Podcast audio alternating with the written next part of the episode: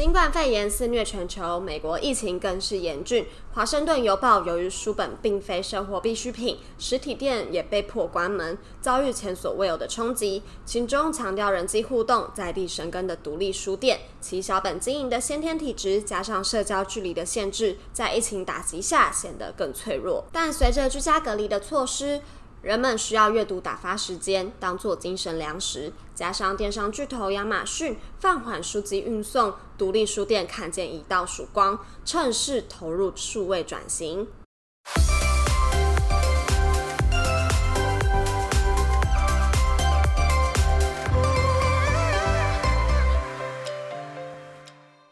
焦点观点 Plus Daily Commercial 每日商业十分钟，交流一个商业观点。我是凯西。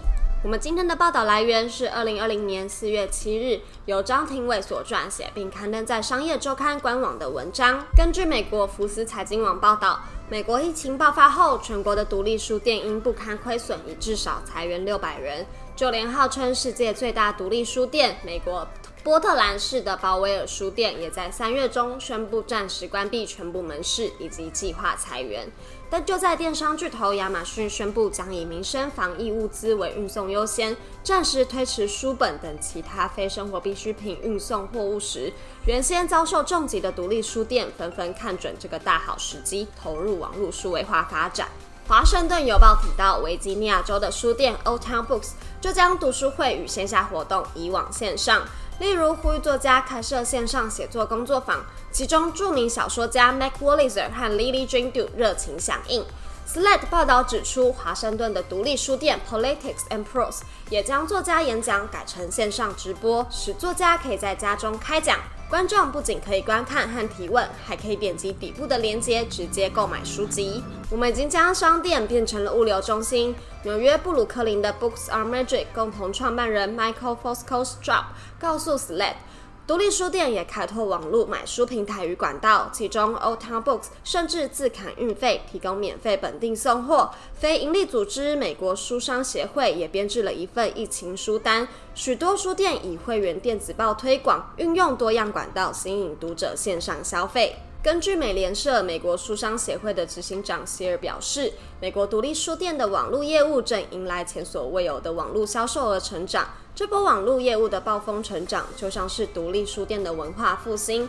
CNN 报道，就连三月中才大裁员的鲍威尔书店，也宣布因应网络业务成长的需求，将重新聘雇上百名员工。规模稍大的独立书店，像鲍威尔书店，既有的网站与网络业务相对成熟，也更为人所知。其他零散且资源较少的小众书店，也得有能触及读者的出路。今年二月刚成立的 Bookshop，便是能凝聚小众书店的大工程。Bookshop 的创办人杭特接受《金融时报》访问时表示，自己创办 Bookshop 的初衷是要保护这个行业。他与独立书店合作，彼此利润分成，互利共生。